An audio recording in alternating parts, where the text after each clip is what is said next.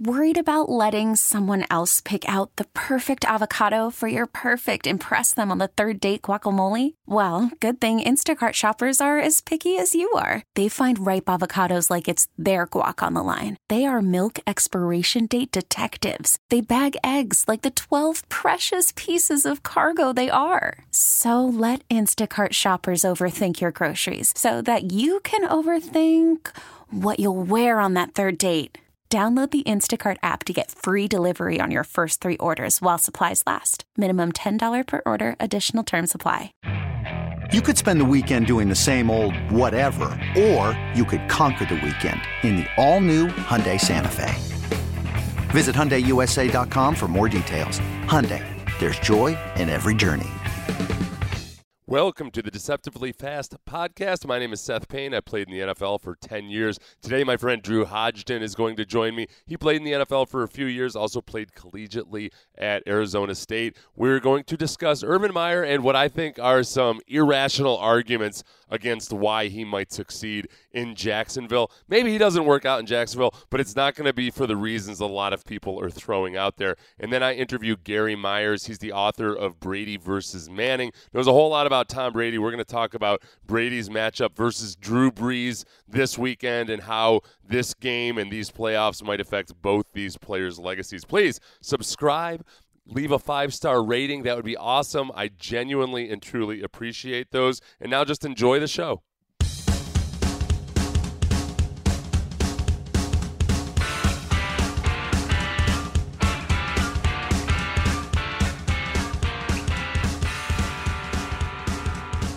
because you have a real job, Drew. I'm just gonna I'm gonna lead you through this, and I want you to shoot from the hip like you are like you are a television sports personality that is uninformed and shoots from the hip. So oh, perfect, good. Yeah. So every every single one. well, well, okay. Not even That's, that wasn't fair. That even the fair. more no, even the more informed ones. Like I like Dan Orlovsky a lot. Um, but I, I was looking at an old clip from him. I say old clip from 2019. So Lamar Jackson was already a thing. And somebody was asking him about whether Urban Meyer would work in the NFL.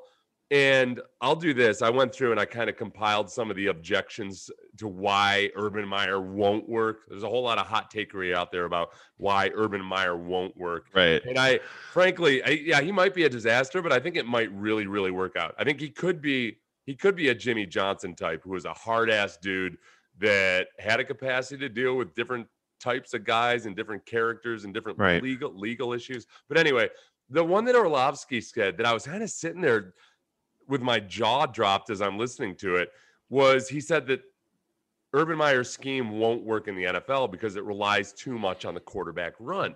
And it felt like such an old man 2011 right. take. You know, yeah. it felt like a it felt like a pre Russell Wilson. You know, and, and Russell Wilson's developed through a guy that does not depend or rely on his legs nearly as much. But yeah. as you sit here now and, and watch Josh Allen this year, where the run is a big part of what they do. So I went back and I looked at okay, JT Barrett in 2017, his last year at Ohio State, he had 165 attempts in 14 games. Lamar Jackson this year had 159 attempts in 15 games. Right. And and I don't think that um you know that that actually when you factor in all the ways they compile stats and everything and how they do the sacks in college, JT Barrett is actually probably running fewer times per game um, than Lamar Jackson in some respects. Uh, uh, so I don't, I, I also, I don't see how people think that Urban Meyer is going to be too dumb to adapt his offense and understand that he can't do all the exact same things in the NFL, that he has to tweak it a little bit. Yeah, I mean, I, it's definitely selling Urban Meyer short, a guy who's clearly proven that he knows how to coach and has had some success. If you just judge by multiple national championships, which I feel like that probably counts. Yeah, um, yeah. There's like, you yeah, know, there's some like clown, there's some clown offensive coordinator out there right now yeah. who, because he's running a pro style system, people think is more qualified to be a head coach in the NFL well, than a guy who's a proven head coach. Yeah, I mean, I guess devil's advocate. I mean, to in, to sort of bolster, I guess, what or- Orlovsky might be saying, which is is not without any merit, I guess. Obviously, is just that you know he Urban Meyer clearly, as all head coaches, it, it, probably in your experience, has an ego, and they're probably very glued to their own system and their own experience and what's gotten them there. Mm-hmm. And that's, I think, what uh, may have been kind of the death of Chip Kelly to some extent is that it's hard for them to get away from it. And so the benefit that he had in colleges, especially at a place like Ohio State, is at quarterback, he had guys that had such superior ability over just about anybody else. I mean, even against the Alabamas of the world, I mean, they're probably, you know, at least on par with anyone who's the most premier talent on the other side of the ball. And that's just almost, almost never the case. Yeah. In the NFL, barring coaching a team that has Lamar Jackson and one or two other guys. Your recruiting, so your, your recruiting the, ability doesn't help you nearly as much in the NFL right, as it right. Because the best right. way to recruit a player in the NFL is to wave a big wad of cash at them. like, like, you know, yeah, or be, or be horrible for two years. Yeah, yeah. exactly. Yeah. well, it, yeah, for the for the yeah, the only way to recruit a young guy is to suck um, and, and just, just draft him and then, versus and give him no choice. But I, I do think that the big X factor is going to be okay. How well does he motivate his players in right. the NFL because I know it is easy to it's easy to have the argument, and I think it's a valid argument that hey, NFL players aren't going to respond to his hard ass ways, and they probably won't. Which is again why I think that he has to tweak his style. And Urban Meyer has a, a, degree in psychology. He considers himself a student of human motivation. I, have listened to a bunch of his leadership podcasts over the last few days. Oh, interesting. And, and you got to remember, he's a good recruiter, so he's got a good way of, of selling you on this stuff. Like I'm, I'm sitting here thinking, I'm listening to these, yeah. I'm listening to these leadership podcasts. It's like, your Urban Meyer needs to be a CEO of a company right now. Someone's got to hire this guy. Is he? Does he even have a job? Oh, he has three jobs. Okay, give him a fourth. Yeah. How about that? That's always my favorite thing about football coaches is like a football coach uh, going to tell uh, a CEO who's in charge of like 20,000 people. Right. Hey, no, no, no. this is how you do your job. totally. but it's true. Yeah. But the CEOs want it. It's true. Like it's good yeah. stuff. They well, love it. They get sucked in. When I listen to these college coaches, we just did the Bear Bryant Awards. So uh, we talked to Tom Allen, the guy from Indiana. We talked to Dabo Swinney. We talked to Jimbo Fisher. We talked to uh, is it Jamie Chadwick? He's the Coastal Carolina coach. Oh yeah. After each one of these interviews, Drew, I wanted to run through a wall. Like I was just, I was yeah. like, oh, I'll, I'll, come play for you, coach. I'll do yeah. it. It, it. They they're just really good at it. So does that shtick work in the NFL? Not to the same degree, but uh, where I go back to Jimmy Johnson and what players who have played for Jimmy Johnson tell me is that he he wasn't really bright on the X's and O's. It's not like he was an idiot, but that wasn't his calling card. Mm-hmm. His calling card was that he knew exactly how to tweak each guy. And it wasn't and, and in listening to Urban Meyer when he talks about leadership and motivation, that's something he's very attuned to. He understands that every guy is different and you got to listen and you got to figure out exactly how each guy works. That's where I, I'm really up for the experiment and seeing exactly how he's able to apply that to the NFL. Because I think it's he's not Tom Coughlin. I think he's got a much more. He might not have what feels like a human touch when he coaches his team, but he is much more dialed into how human beings operate and how to get the most out of them. I, oh, I would be interested to hear what you think about this too, because to to your point, one of the things that was I, I, I was unfortunate enough to have this this experience in my uh, horrendous tenure in in Houston, um, or or even outside of there. But the the lack of focus that I actually noticed a lot of coaches have, you know, head coaches or all throughout the assistant staff, to doing exactly what you said, which is adjusting how they coach to get the best out of each individual player because they're still human beings. There's they're people who respond to coaching and stimulation differently across the board. And a lot of coaches, you know, at the NFL, they completely take it for granted because the excuse always is you're a professional. Right. You're right, you're right. a professional. Yeah. So you're expected to and it's you know, I get that and and your motivation level should be there. You're gonna show up and and you're gonna give 10 out of 10 effort theoretically every single day because you're getting paid for it. But at the end of the day, that you're still a human being who's you're expected to be focused and dialed in to different you know expectations and situations that aren't going to be the same for everybody across the board. And I never felt like when we were in Houston that any of the coaches there, Kubiak is a little bit of an outlier because I really liked him and, and Kyle and some of those guys and what they were doing there. I think they kind of got it. I think Kyle sort of got it. Maybe some of the younger guys do, but a lot of that staff they didn't give a shit about what you're feeling. Not not I don't even mean like an emotional sensitive kind of way. I just mean how you respond to what right. they're asking you to do and any kind of nuance. There was no it was very just like well, cut and dry. We don't really yeah. care what your style is, just do it. And I th- I'm like, you're kind of missing maybe some potential there to well, figure out how though, to get the most. I think you're you're exactly right to bring that up. That I, I think sometimes coaches just assume that that part's going to be there because you're a professional. But it's like in any it's in like in any profession yeah. that people are getting paid, there's still varying levels of motivation. And and then also one thing I see is people saying, "Hey." Urban Meyer knows how 18 to 22 year olds tick, but he doesn't know how mm-hmm. adults work. And I would say to that, 23 year olds are not fully developed human beings yet. You know, your brain doesn't mm. stop maturing until you're 25 years old. And there are a lot of young players in any sport where you go and you see you see guys mature. And sometimes sometimes that critical first 2 or 3 years of their career, the guys that don't mature fast enough are the ones that roll out. Some of the other guys either because they're so talented um, they, they get away with it, or because they mature and grow up real quick, or they're already mature. Those are the guys that have the edge, and that's and that's frankly, yeah. I think why I don't know what percentage of busts are just because of simple maturity, but part of that is it. Like some guys just they don't necessarily know how to take.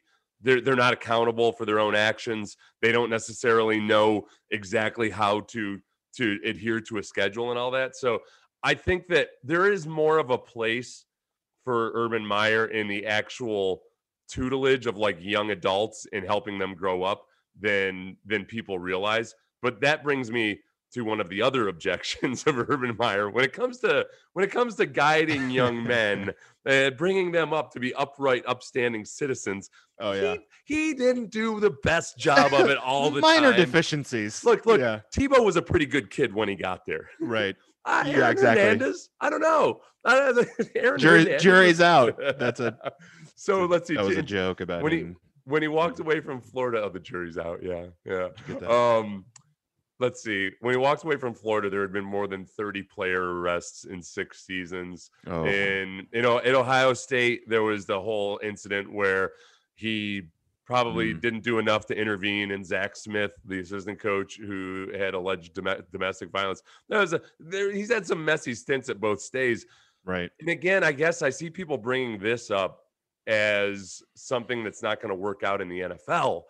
And I'm I'm not so sure about that because for them if if if there are players with disciplinary issues in the NFL, it doesn't get painted as oh wow the head coach is not being the right. guardian of you, these young men that they need that he needs to be. Now, well, he's not the cultural guardian or the ethical, you know, like barrier between all of those players and the decisions they make right. at all times. I yeah. mean, the NFL itself as a league does a lot of that policing. Yeah. And, and beyond that, it doesn't all fall on his shoulders, right? And it's gotten the, the actual discipline issues off the field have gotten like really minimal in the NFL. I think part of it's ride sharing. I think part of it is the tyranny yeah. of social media. Like the, the, the big brother, big brother is always watching. Shame. Yeah. yeah. like it's totally. just you, you, can't do anything. You think about yeah. the stuff. I don't know what happens on dance floors anymore. I haven't been there, but it used to get pretty damn crazy. And yeah. you just you, right. can't do that stuff anymore. It's going to end up on a video. So I think people, I think they behave themselves better. And and frankly, Drew, the video games are better. Like they just guys spend more time socializing by playing video together, video games together remotely and everything. And I, yeah. I don't, I don't think he is going to have to worry about it as much. And when there are issues, it's not going to be the blowback of "I can't believe you let this happen to this 19 year old." It's just hard. It's hard. I guess it's hard to envision a scenario where the reason why Urban Meyer isn't successful coaching in the NFL is because so many of the players have disciplinary problems.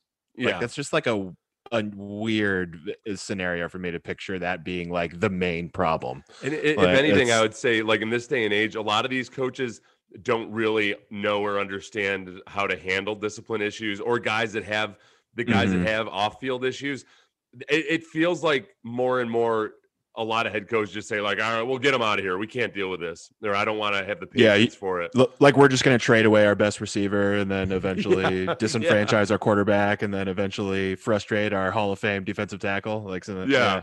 I, I, the, the one thing I'll say about Jacksonville, because I played in Jacksonville, I think sometimes I see it characterized as a soft media market because it's small. So people assume, right. oh, it just must be a soft media market. The other thing too is people nationally don't realize that just because they're not talking about Jacksonville doesn't mean that there's not a lot of heat locally. So like Jacksonville, yeah. Jacksonville could have drafted Deshaun Watson and Patrick Mahomes. Instead, they drafted Leonard Fournette. Just as egregious, if not more egregious, than what Chicago did but Chicago is Chicago, you know? And so people true, talk yeah. about Trubisky for 45 minutes out of every hour and just kind of let Jacksonville be in the national media on ESPN and whatnot. On the local side, I don't know what it's like right now, but when I was there, what you had in Jacksonville was it's a small market, but it's an NFL team. So there are a lot of good writers that go through there and kind of that's their jumping off point. Mm-hmm. So um, I can think of Tania Ganguli, who now covers the Lakers for in in LA. The uh, Pete Prisco, you know, who's one of CBS's CBS Online's main guys, and a few other writers that have gone on to national gigs. They kind of dig, and there's only there's only one team in that town, so that part of it could perhaps end up being an issue. Um, if Urban Meyer handles the market though and has a good relationship with uh, all the local with the writers, but then also uh, you know have a good relationship with the local authorities and whatnot, you want to be yeah. sure you're getting the phone call sure. before anybody else. But the, the one thing that colleges coaches have in college that they don't have in the NFL when it comes to the media is that college writers like they their lifeline is the college program and without the access and everything yep. they just they're stuck in this little world in a lot of places where mm. the the head football coach can pretty much tell them how to do their jobs and you better shut up and take it uh, it's not going to be like that in jacksonville so we'll see one of the and, and that would tie into one of the other arguments was that urban meyer is just not used to losing and that in the nfl you lose a lot i yeah, I, I guess. Uh, well, what people said is that when he loses, he takes it hard.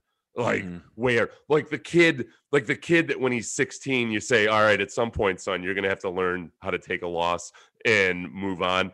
Right. Urban Meyer apparently is like that 16 year old kid. So I well, in his defense, he's had so few opportunities. Yeah, to to learn that, right? I mean, he's how many times did he even lose? The, I feel like the entirety when he was. I know when he was at Utah, you know, way back when he was really building that program. He, I'm sure he lost, you know, a handful he of came times, in, but he came in pretty fast. Actually, I mean, it was like, yeah, he got that thing moving, you know. And then at Florida, I feel like he lost like two games or something, and it was the same his, you know, during his tenure at Ohio State. So I mean, you know, it's it's there's it's a good point. It's but in point. the NFL, like even Bill Belichick is going to lose four yeah, or five right games a year, right yeah. on average, or at least three games a year, except for in the really, really good years. Um, I don't know that that feels like you're trying so hard to take a, a huge positive and turn it into a negative. I agree. I don't I don't know what to do with it. I just feel I feel dirty even saying it. You need him. To, uh, no, I'm going to need him to be 10 percent less competitive and more emotionally balanced. Yeah, to really feel confident that this guy is not going to have a complete meltdown. It's yeah, like, he, yeah, okay. He's they, never they had. Losing. That's all okay, Drew.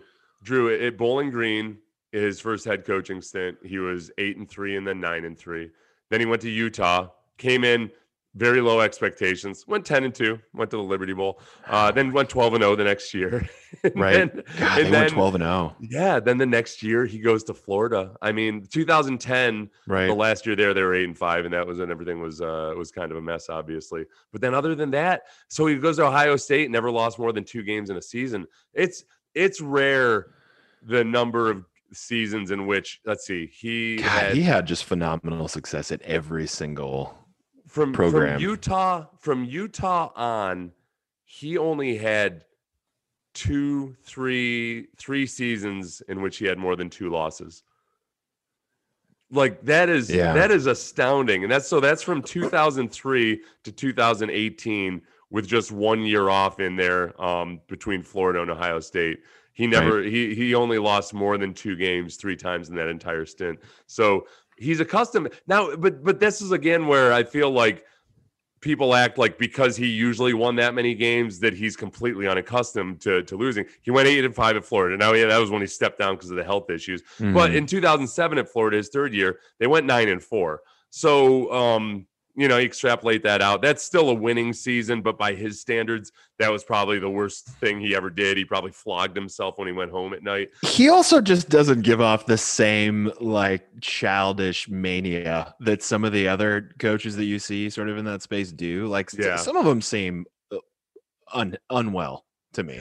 And like he doesn't he doesn't really seem unwell to me. He seems like, you know, he's he's he's he's managed to be like professional and you said i mean he's into the psych- psychological side i'm interested to see what he does. I mean i'm really interested to see what he ends up doing on offense and what that whole team ends up looking like i mean it's gonna be it's gonna be interesting. It'll be uh, yeah and um i think he's gonna tweak his offense. I mean look cliff kingsbury yeah. had to tweak his offense and he's still in the process of learning it. Um urban meyer knows a lot of people in the nfl and uh, he's smart enough to know oh and that's the other thing. Yeah he's going to have an offensive coordinator and a defensive coordinator. Uh, it, like it's not like Urban Meyer alone is going to be up there dictating everything. Or at least I assume he is. Maybe by the time I put this podcast out, he'll have announced that he's going to just I don't know have a staff of three or something. But he's he is very much like capable of doing that. Chip Kelly when he brought came in, Chip Kelly hired a bunch of coaches that he didn't even know you know, Jeff Stoutland is the uh, offensive line coach up in Philadelphia. He hadn't worked mm-hmm. with him or anything, but he was the best coach that was available. He got him from Alabama. And I think that the the biggest thing with Kelly, you know, Drew, is I, I did this a couple years ago. I went through and I looked at all of his defenses from when he was in the NFL, both at Philadelphia and San Francisco. His defense were his defenses were, I believe, always in the top three in number of snaps played. So oh wow, by the end, because yeah. that up tempo, up tempo, even if you're scoring points, or defense is right back out there. And by the end of the year, and that's a big difference with that's a big mm-hmm. difference with grown men playing 16 games in the NFL. Is that by the end of the year, a lot of those defensive guys were just gassed. In the well, um, and it um, always felt like it was the same way for him in college too. I if there was ever a coach, I wanted that experiment to work. I mean, I was excited to kind of see if that Chip Kelly thing could actually take off somehow and get like a real foothold in the NFL. Yeah, but you know, it kind of he didn't uh, find a way to balance it enough, I guess. The first time I saw them play in person, I was kind of freaked out by how fast the tempo was. Yeah, like you just you kind of look down to check a text, and you looked up, and they'd they'd run a play. It was yeah. really, it was almost eerie just how quick and efficient they were, and I could you could see as a defensive coordinator just even trying to get your plays in and everything, it must have just been a nightmare. If you're stuck out there with the the wrong personnel out there, I oh, yeah. uh I don't know. It's a shame. I you know, I'm sure Chip Kelly thinks about it every now and then, like how he could do it differently. Well, it still left a mark too, right? I mean, New England was doing it for a while too. I mean, it's mm-hmm. not like teams weren't weren't you know implementing it in a thoughtful way. They they've just knew selectively that, like, up tempo. Like they've just right, they go exactly. blitzkrieg, yeah. and they always had before. But I think it's like the four minute mile kind of within a few yeah. within a couple of years of Roger Bannister breaking the four minute mile barrier, a bunch of people had. And I think when they saw the Eagles operate at that tempo, they realized, oh, okay, we're kind of we, we, we, we can get yeah we can do we can get the snap off within you know seven seconds between plays if we have to. That was the other, other thing, real quick, was the fact that the Jaguars play two games a year in London. So I don't know how that would be different for Urban Meyer than anywhere else. But if Urban Meyer, um, I don't know if he hates, maybe he hates the Brits. he hates the British. Yeah, exactly. I can see he's a good patriot. He understands he understands what they right. stand for with that dirty horror queen of theirs. Yeah. he hates. He's always been very anti-monarchy. I think we all I, know that about Urban. I got to be careful, by the way, because I looked at uh, like four percent of my downloads were from the UK not too long ago. I might have to bleep out. What I'm going to bleep out what I said to? about the Queen. What's that? What do you attribute? Is that because we only um, have like nine? I total? think it's because I no no no no no. I think it's because I go Samuel. I go on uh, the NFL around the NFL podcast every now and then. Uh, I, I like those guys a lot. They bring me right. in whenever there's some kind of controversy, and I always get really positive feedback from their listeners. And I know they have a lot of listeners in the UK. Oh, the NFL, awesome. the NFL has uh, just a you know a, a growing listenership there or, Do, viewership there. Is it growing over there? There really? I mean, not to oh, deviate too much, okay. but like, is it? well, I, okay. I, always wonder that. I, am dying to see that. I mean, this is this is what you have to consider. So in the UK, there are actually quite a few NFL fans. You know, probably I don't know if it'd be enough, but think about it. It's the entire nation that the their their team would be in London. So it'd be the yeah, whole nation's team. It wouldn't just right. be like uh, the, the, Gloucestershire or something. Um, mm-hmm. okay, got it. I don't know yeah. if that's a place in yeah. England or not. Uh, Probably. But there are 740 million people in Europe. The thought is that they would consider that, like Europe would consider that their team. And it's really, really easy to get to anywhere in right. Europe real quick. So I think what they think is even if even if you've only got a, a couple hundred thousand fans in in Italy or what have you, a good portion of them are going to want to go to a game every now and then, and uh, you know, take a quick trip on the. Well, yeah, but then the expectation, I guess, for that team is that they're just going to be an additional player, like in the Eastern Division, and just only. I mean, that's just a. It's a it's interesting. I mean, that's a rough sell. I just still feel like I I, I would have assumed that what you what they would do is they'd have to just build out another division. Is what I thought they would do. Is have like a whole European division or something. Yeah, maybe like another three or four teams. Oh, you know, and have them. Oh. You know, be. What if you did a whole separate you, what if you did a separate league and you called it NFL Europe? Exactly. That so now you're now you're getting and you, somewhere. And maybe you take some of the up and coming guys. Exactly. and then eventually, you know, if it's easier to kick the ball there because of where you are, and then you just make the ball round, and then before you know it. Yeah, I I, uh, I, I miss NFL Europe just because I miss the stories guys would have uh, coming back because because a lot of a lot of guys in the league over there and they'd be in some small village in the UK and right. nobody ever some of those young women had never seen a guy like this before, no. and they were they were popular. They were. Yeah, I mean, you love the like the guys that went from like Des Moines, yeah. and then they were like in like uh, Hamburg. Yeah, just like oh, oh yeah, yeah, they're going to absolutely. we lost him in the red light district. Oh yeah, the lineman for sure. All right, I'm going to cut it off there because honestly, it kind of degraded from that point on. Uh, we did get it back on track, and Drew and I ended up discussing which industries are going to rebound after the pandemic is over. And we're going to throw that and another couple of non football discussions into another episode episode that I'll put out a little bit later, either today or tomorrow, because we want to be sure that the people that come here for football can hear football. And if you want to hear some more just fun, uh, off topic stuff, you've got that available to you as well. So, right now, I will jump into our interview with Gary Myers about Tom Brady as he and Drew Brees face off in the playoffs. I say jump in because something happened to the audio in the first part of the interview. I lost about seven or eight minutes. I want to jump in mid phrase as he's answering a question about the perception by some people, including some people within the Patriots organization, that thought that perhaps Bill Belichick had more to do with Tom Brady's success and that maybe they could have had just as much success with multiple other quarterbacks, which frankly, I find that a laughable an, uh, just an absolutely objectionable, disgusting opinion. And yet, sometimes because people want credit and because they feel like they're not getting as much credit as they should, sometimes they want to say that it's the system or they want to say that this quarterback had just better tutelage than everybody else. So we'll jump in right in the middle of him answering that question and then take it from there. Gary Myers, I highly encourage you to buy the book, Brady versus Manning, and check out his podcast, The GOAT. Yeah. First of all, they didn't make the playoffs this year, which was an aberration because when you win 11 games, you usually make the playoffs. But the second thing is, Matt Cassel won 11 games with almost the identical team that Brady won 16 with the year before. So if you want to tell me there's a five game difference between Brady and Cassel, yeah, I'll buy that. Five games is a lot of games. Yeah, yeah. Uh, you know who won eleven games with with uh, Matt Cassel also was uh, Todd Haley. So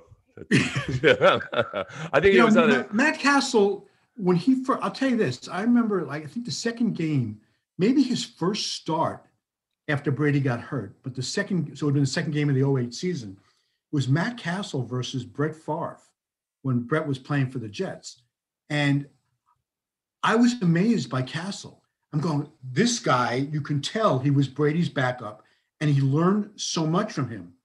He he almost had like a similar style of play. And and this was such a such a good team around him that to win 11 games, you know, was a great accomplishment, um, especially considering that Matt's career, you know, tailed off after a couple of years um, after he was traded to Kansas City. But I mean, he for a while there, he was a he was a pretty good player. But again, the five game game difference between with the same team, I, I think speaks a lot to Tom Brady. Yeah, yeah. I mean, for some reason, people want to always minimize, you know, what he's accomplished, and maybe it's because, you know, he's won so much. He's got a supermodel wife. He's making a gazillion dollars. The owner of New England loved him and treated him like a son. Um, and they look at him as just kind of being an arrogant guy.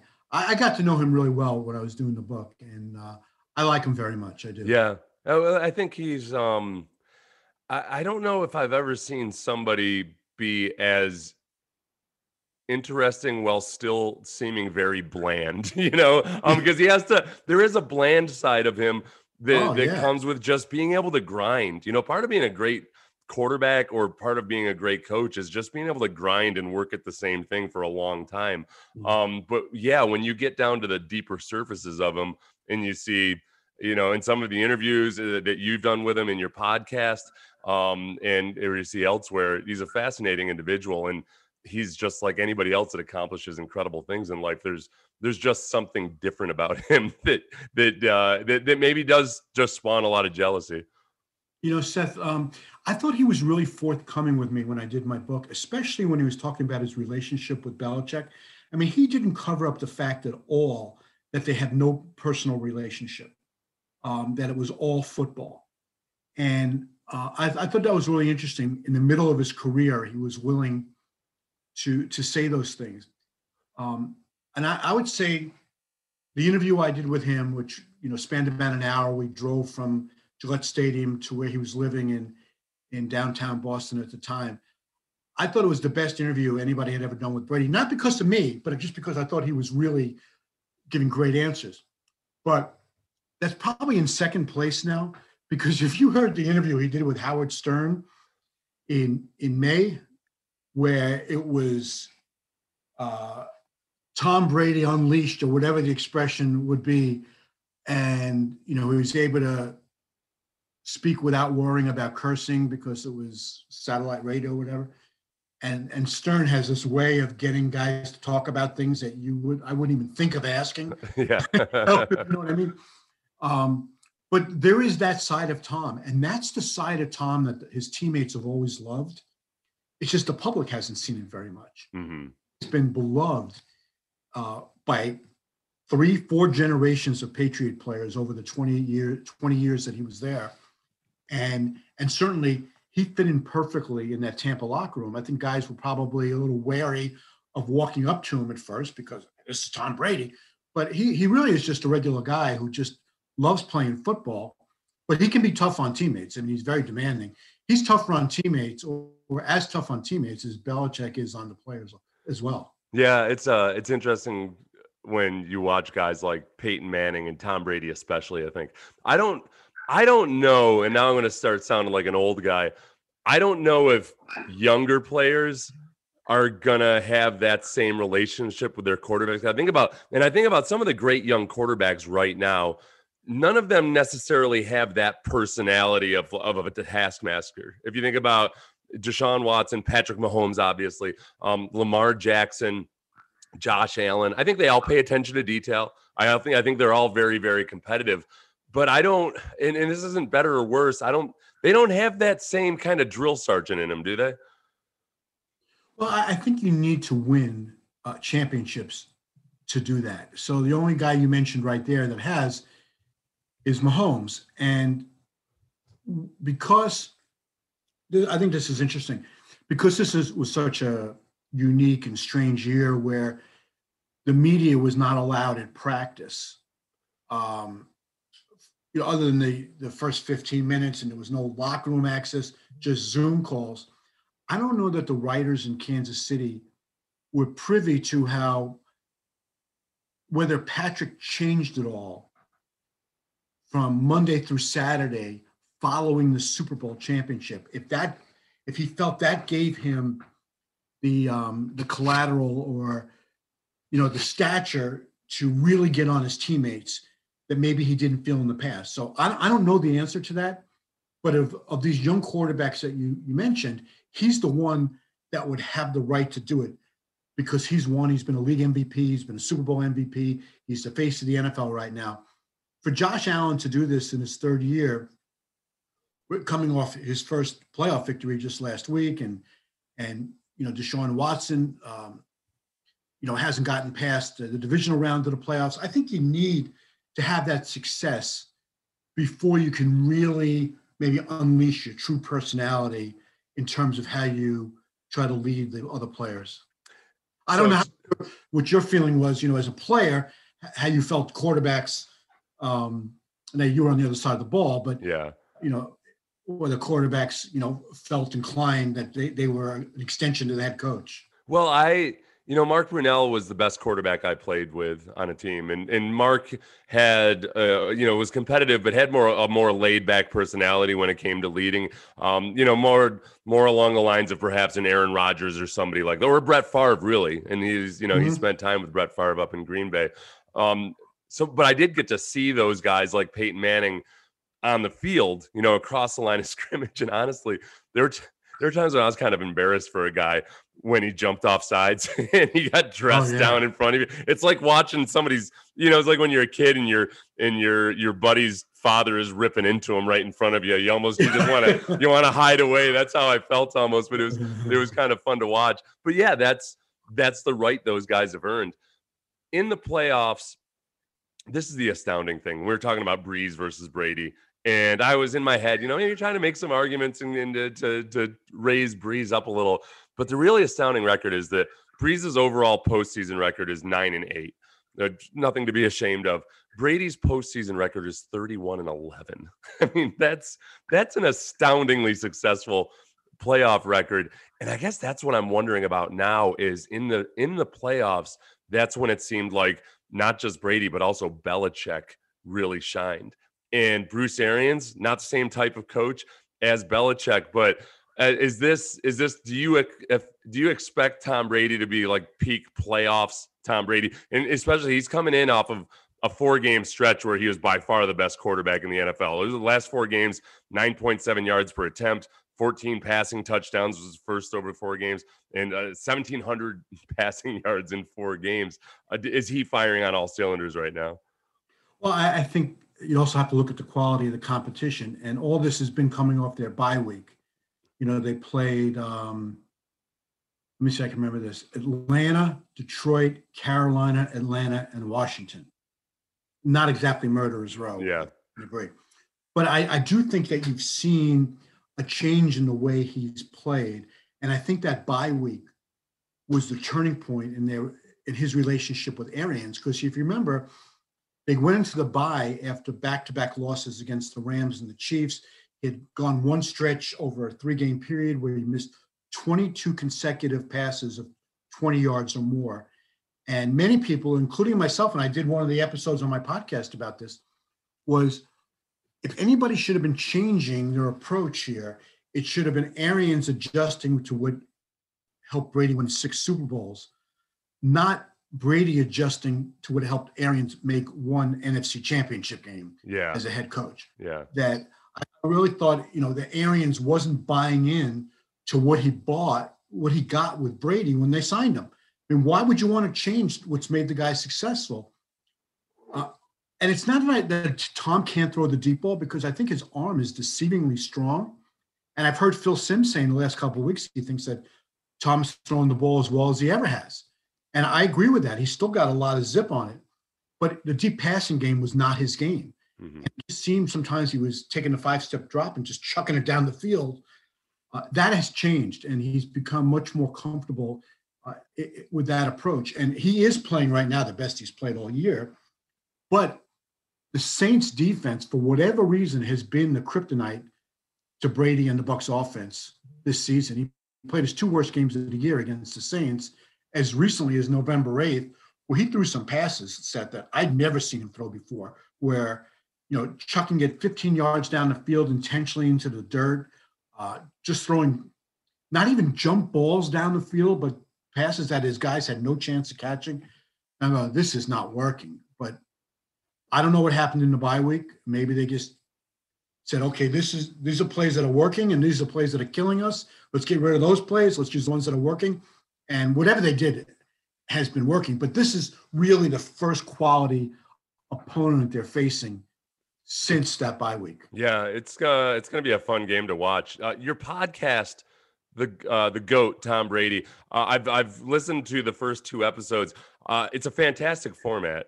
I, I feel like it's I feel like it's an audiobook really um because it's done that well except that you get the benefit of interviews and and what have you.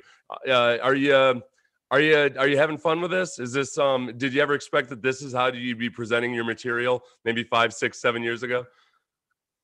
No uh, not at all. In fact I, this wasn't even my idea to do this. I, I got approached by a company called diversion podcasts and um, they asked me if I wanted to turn my Brady Manning book into a podcast. And I said, "Yeah, how many episodes do you want?" And they said, oh, "About 12. I said, 12. That's a lot of episodes. And then they turned it around and said, "Let's just make this about Brady and just focus on him. He's probably one of the you know two or three big stories of the 2020 season." So fortunately, I saved all my tapes from my interviews um, that I did for the Brady Manning book, and it's one of the, the benefits of my wife calling me a junk collector. So I never throw anything out. And uh, I was able to find those interviews fairly easily. And then it was a real challenge on how I wanted to do it. And I made it kind of a, a retrospective on his career from his high school days until the day he signed with the Bucs. And I, I popped in the interviews here and there throughout the podcast of the interviews I did with Tom and Peyton and um, Tony Dungy and Tom's father and Archie and teammates of both of them. And I told the story of Tom's career. And it was really a lot of fun. It was different than anything I had ever done. Each episode was about 30 minutes. It was a narrative where, again, I just kind of plugged in these interviews where it made sense. And uh, fortunately, the audio, I'd say about 95% of the audio was really good. A couple of that I did in restaurants, you know, a little noisy, but yeah, um, it's it's really it, it, it's something I never even thought about doing, but now that I've done it, I want to do more. It's really a great outlet. Yeah, it really is, and I think especially probably for a writer, and I know you writers spend a whole lot of time laboring over every every uh, every comma yeah. and every adjective and everything. It, it, I suppose it lets you cut loose a little bit and add a little bit more, like a little bit more spontaneity to it, because you can you can accentuate your writing with the audio. Yeah, but you know what? Each episode was approximately 3,000 words of writing. Wow. Um, yeah. And, you know, without the commercials, each one was about a half an hour. Yeah. So it wasn't like I'm sitting here with you now and we're just, you know, whatever you want to ask me, fine, I'll answer it. And you, you're doing follow up questions. This, this was me and these interviews that I had already done.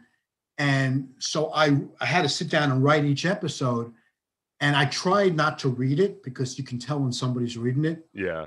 But you, you try to memorize 3,000 words, it's impossible. so I'd be sitting there with the script and I'd, be, I'd try to remember, you know, I read it over a couple times before I did it.